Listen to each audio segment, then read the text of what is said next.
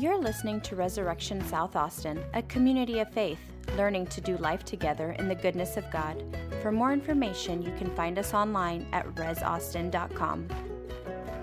In the name of God, the Father, and the Son, and the Holy Spirit, amen. And have a seat, everybody. Good morning, church. Resurrection.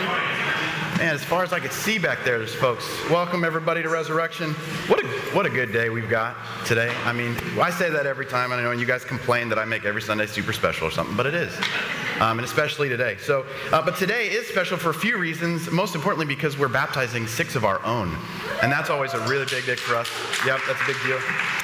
But we're also beginning this new series in the letters of Paul to Timothy.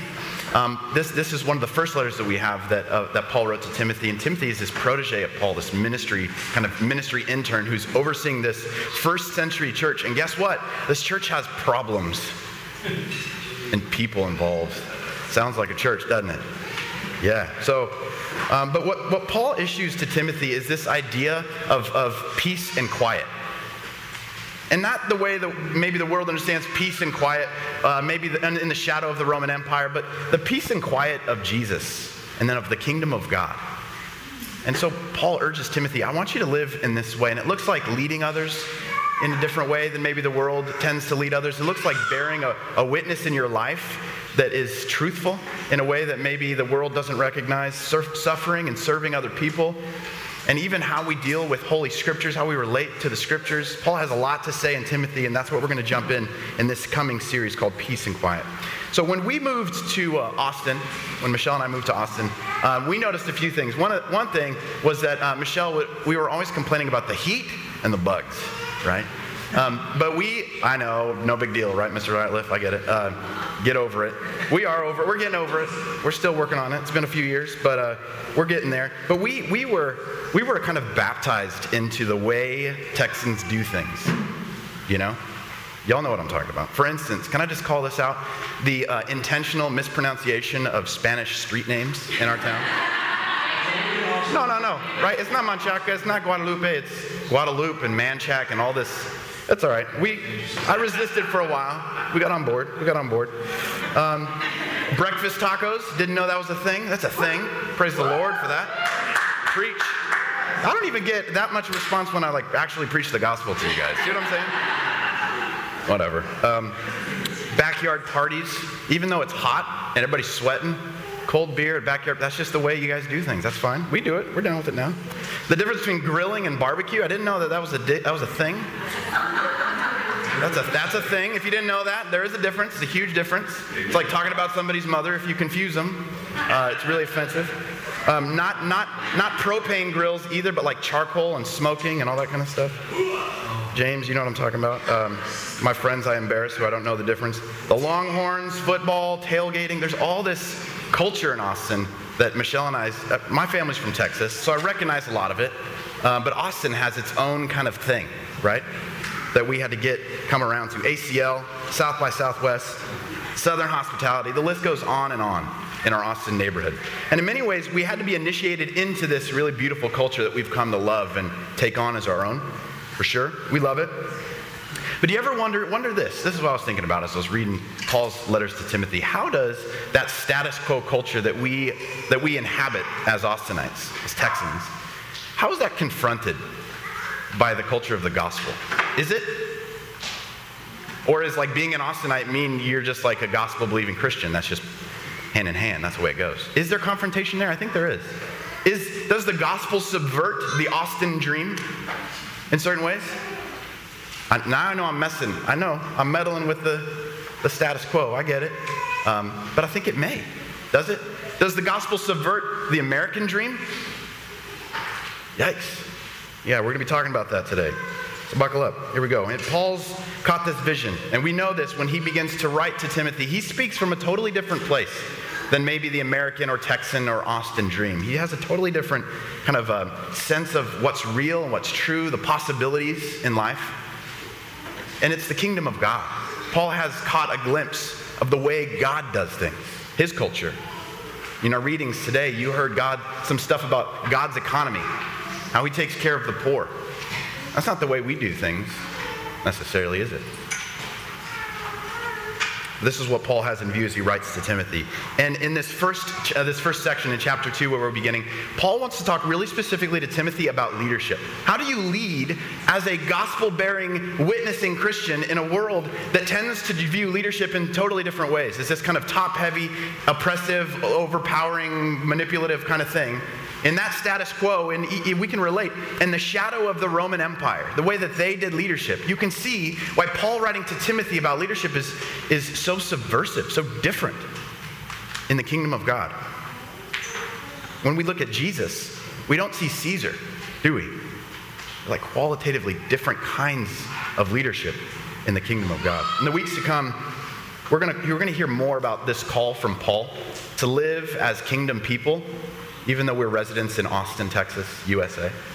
We're going to deal with the differences and the way that they confront each other. Well, we're going to begin in 1 Timothy chapter 2. If you have your Bibles, you can flip there with me. There's also a verse reference up on the screen here too, but I'm going to read chunks of it for us, so if you don't, that's okay. The first chapter of Timothy gives us some context of what's happening in this drama church, and it's not going to be really hard for us to imagine. If you've been a Christian for a while, you've been in a church, somehow imagining drama in the church just is like pretty easy to do, right? So Paul is helping Timothy with church drama, and particularly he's dealing with false teachers who are teaching different doctrine than what Paul has given to them as the planting pastor of this church. And he's also dealing with people in the church who have been preoccupied with myths. He says, what does he say? Deviating from, or their expectations of how things should be run in the church. I could do better. You know what we should do in this church? You know, that kind of thing. Expectations, gossip, deviating from faith and love as motivations, and arriving at places like bitterness and desire that just kind of overcomes us. No matter what, we need to see this end happen in our church. We need to see this thing happen. We have all of these issues that poor Timothy's having to deal with, and so Paul speaks. He writes to him. And gives him some mentoring on how to lead as a Christian through a challenge like this. Can I read to us what he says? And notice where he begins. This is interesting. First of all then, you can see Paul.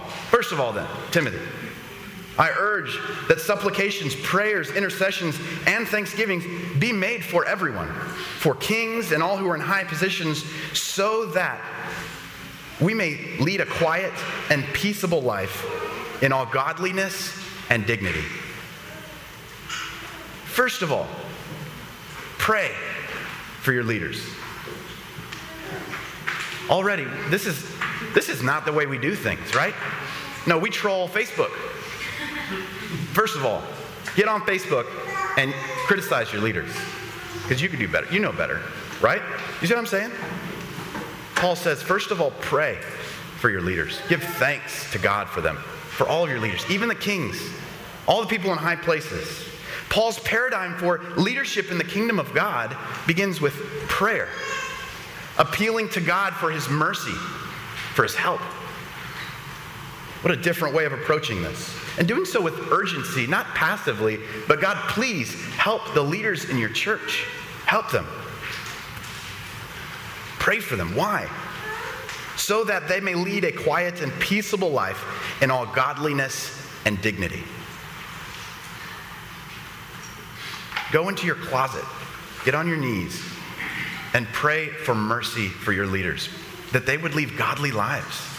Not in the peace of quiet, not in the white picket fence American dream style where there's no confrontation, but that your leaders would participate and bear witness to the way God does things in the world. Pray for them.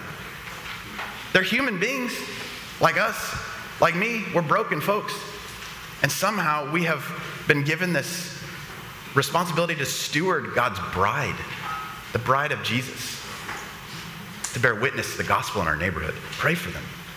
Cry out to God on their behalf. Could you imagine crying out to God on behalf of Donald Trump and Hillary Clinton? Some of us, that's like really hard to imagine, but Christians do that. That's what Christians do. We pray for our senators and our leaders, our town leaders. Even the people in other high places that we may not like, we cry out to God for mercy. Lord, help them. Coming from a place of faith and of love and out of expectation of what God does when he gets a hold of people with power. That's what Christians do. That's what Paul urges Timothy to do. All leaders need prayer. But we do things different, right, in America? We don't begin with prayer. We can, look, after all, where they came from, there's like 10 more. We can find a replacement overnight for our leaders. We don't need to pray for them. We just need to replace them. Vote somebody else in. We need to find people who will finally do it right for us, right? They're out there. The people that don't make mistakes. Folks who just don't need as much prayer and mercy from God. They get, you know, they're just born with it. Or if you're a leader on the way to the top, this is the way we kind of do things. Whoever it takes, whatever it takes for me to rise up, to get more influence over other people. If that means I have to step on other people's reputations, so be it. Get to the top.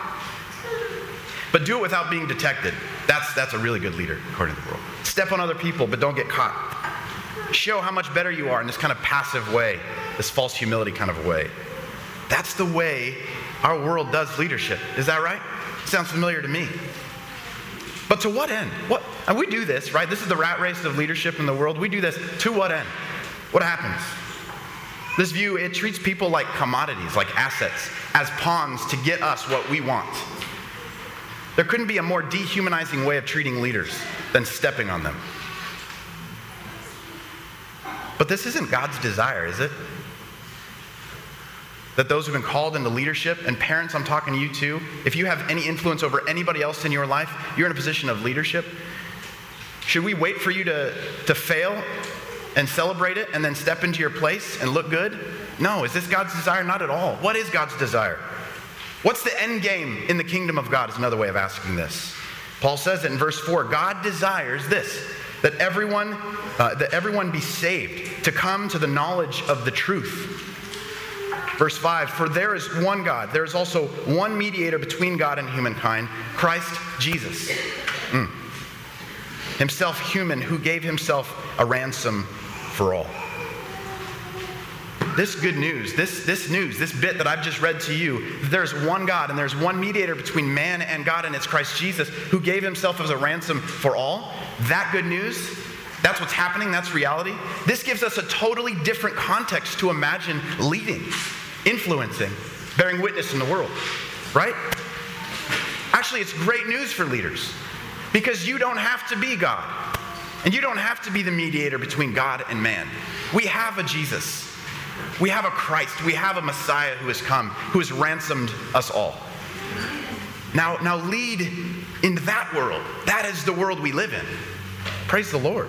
The gospel has implications for the way we lead others and steward them and care for them. Leaders don't need to be God. Leaders don't need to fix us or solve our problems. We have someone who is doing that for us actively, right?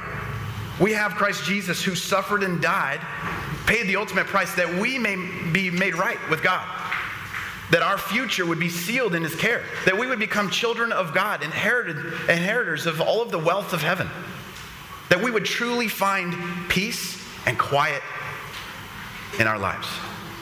We have that one leader, and it's Jesus. So in that light, in that context, then, you see this? Listen, pray for those in leadership, that they would participate in that end, in that desire of God, right? To steward others to God's perfect end for them, his will in their life. That they might lead in such a way that bears witness to reality, to the gospel of Jesus. Amen? You see that? That's different.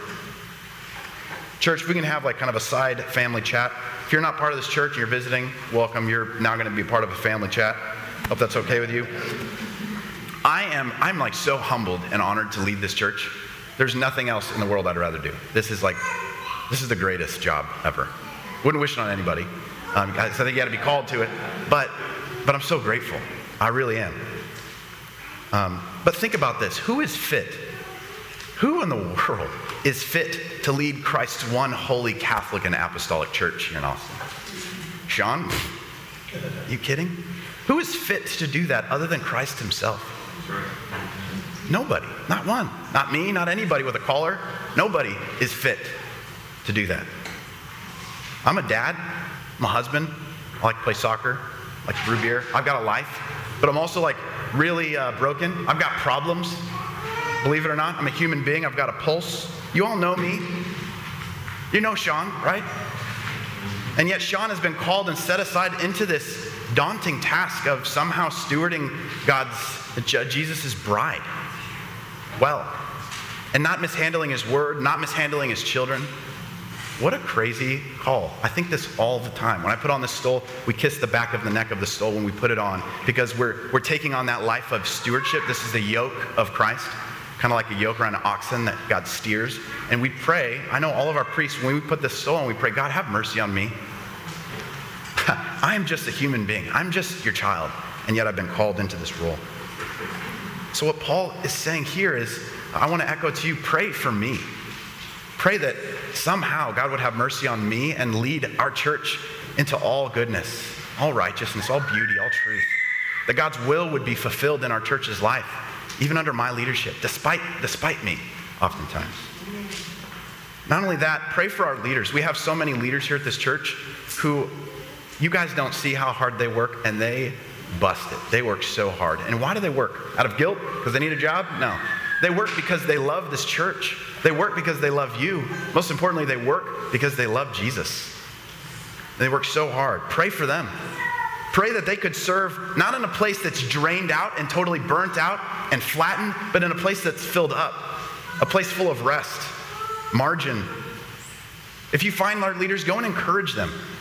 Thank them for the ways that they're serving the church and you. Pray for parents. Parents, if you're here, spiritual parents, if you're godfather or godmother of a child who's been baptized, folks, pray for them. Pray for each other. Single parents, widows, orphans, pray for them. We need the help of God, don't we? Amen. Oh man, we need the help of God. Instead of hoping for other people's failure or saying, you know, I wouldn't do that if I was a parent, you know? Well, they don't know. I should teach them. You should probably pray for them first. Thank God for them that this child has a parent, first of all. If you have influence in any other person's life, by the way, if you're not discipling somebody or being discipled by someone, make that change. Do it. You can't be a Christian. There's no such thing as a Lone Ranger Christian. We do it with others. We're led by others and we lead others. So we got to pray for each other that God would bring us that place of peace and quiet, that easy yoke with Jesus, that the world would know what God is up to in the world when they look at us and they see the way we do leadership, the way we do power, the way we serve others as servant leaders, the way that Jesus serves us, right? That's what we want folks to see. One way to make this real practical, I love attaching these biblical truths of being a Christian in the world to moments in the liturgy. One of my favorite moments in our liturgy is when we process in and when we process out. I like it more when I'm actually not a part of it. And the reason being, is that's why it's one of my favorites when I'm not actually doing something. It's because I get to thank God for our leaders when they walk by. Those servant leaders who are behind the cross, serving Jesus and his kingdom behind his cross. And you'll notice that people bow when the cross comes by. You'll notice that people stay bowing even for the acolytes and the celebrants and all the clergy as a way of saying, and I find myself praying, God, thank you that you have called these people to serve your church in this way. Have mercy on them. Dear God. When our bishop is here, I'm so grateful to have a bishop, a godly man who has oversight over our church. I find myself when I bow at the bishop, when I call him your grace, when I give them these words of reverence, it's a way of prayerfully saying, God, thank you for this spiritual oversight in my life, this Paul in my Timothy life, that others can lead us. God, have mercy on them. So I invite you, if you find yourself saying, man, I would love to figure out a way with my body to pray, just to come underneath the care of the leaders that God has placed in my life, the procession and recessional, it's a great time to do it. What a good word for us to hear as we celebrate baptism this morning, what we're going to do in just a second here. As spiritual mothers and fathers, this is where family is made, where children come under our care as those who are leading others in the faith, baptized in this church. For each of us who take vows as a community, raise our kids in the way of the Lord, we take that really seriously, don't we? If you've ever been here before, we pause and think about this before we get into it. We take this really seriously. Because in baptism, we get to see the reality of the gospel unfold right before us in the lives of our children and in our family. We are being joined with Christ's death in the watery grave. You'll see me plunge or throw babies in here. They're being unified with Christ's death in the grave and brought to new life in his resurrection. We don't get to just love Jesus and think about him. We actually get to enter into his life, into his body. So that means we get to do things the way he does things. And that means parenting as well. Not parenting in ways that are fearful and unkind, but in ways that are filled with faith and hope and love. That's why, that's the place that we parent in the kingdom. So as we celebrate today, let's remember our identity as adopted children into Christ's family, into the family of God, and that he has a totally different way of doing things than sometimes maybe in Austin we're accustomed to doing. Even in the family, maybe things will change today at the baptismal font.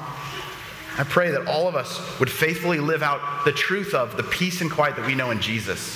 First by his kingdom, before Twitter or before Facebook, before the status quo and culture outside our doors here, that we would first know the peace and quiet that we know in God's kingdom as we lead, as we parent, as we love on each other.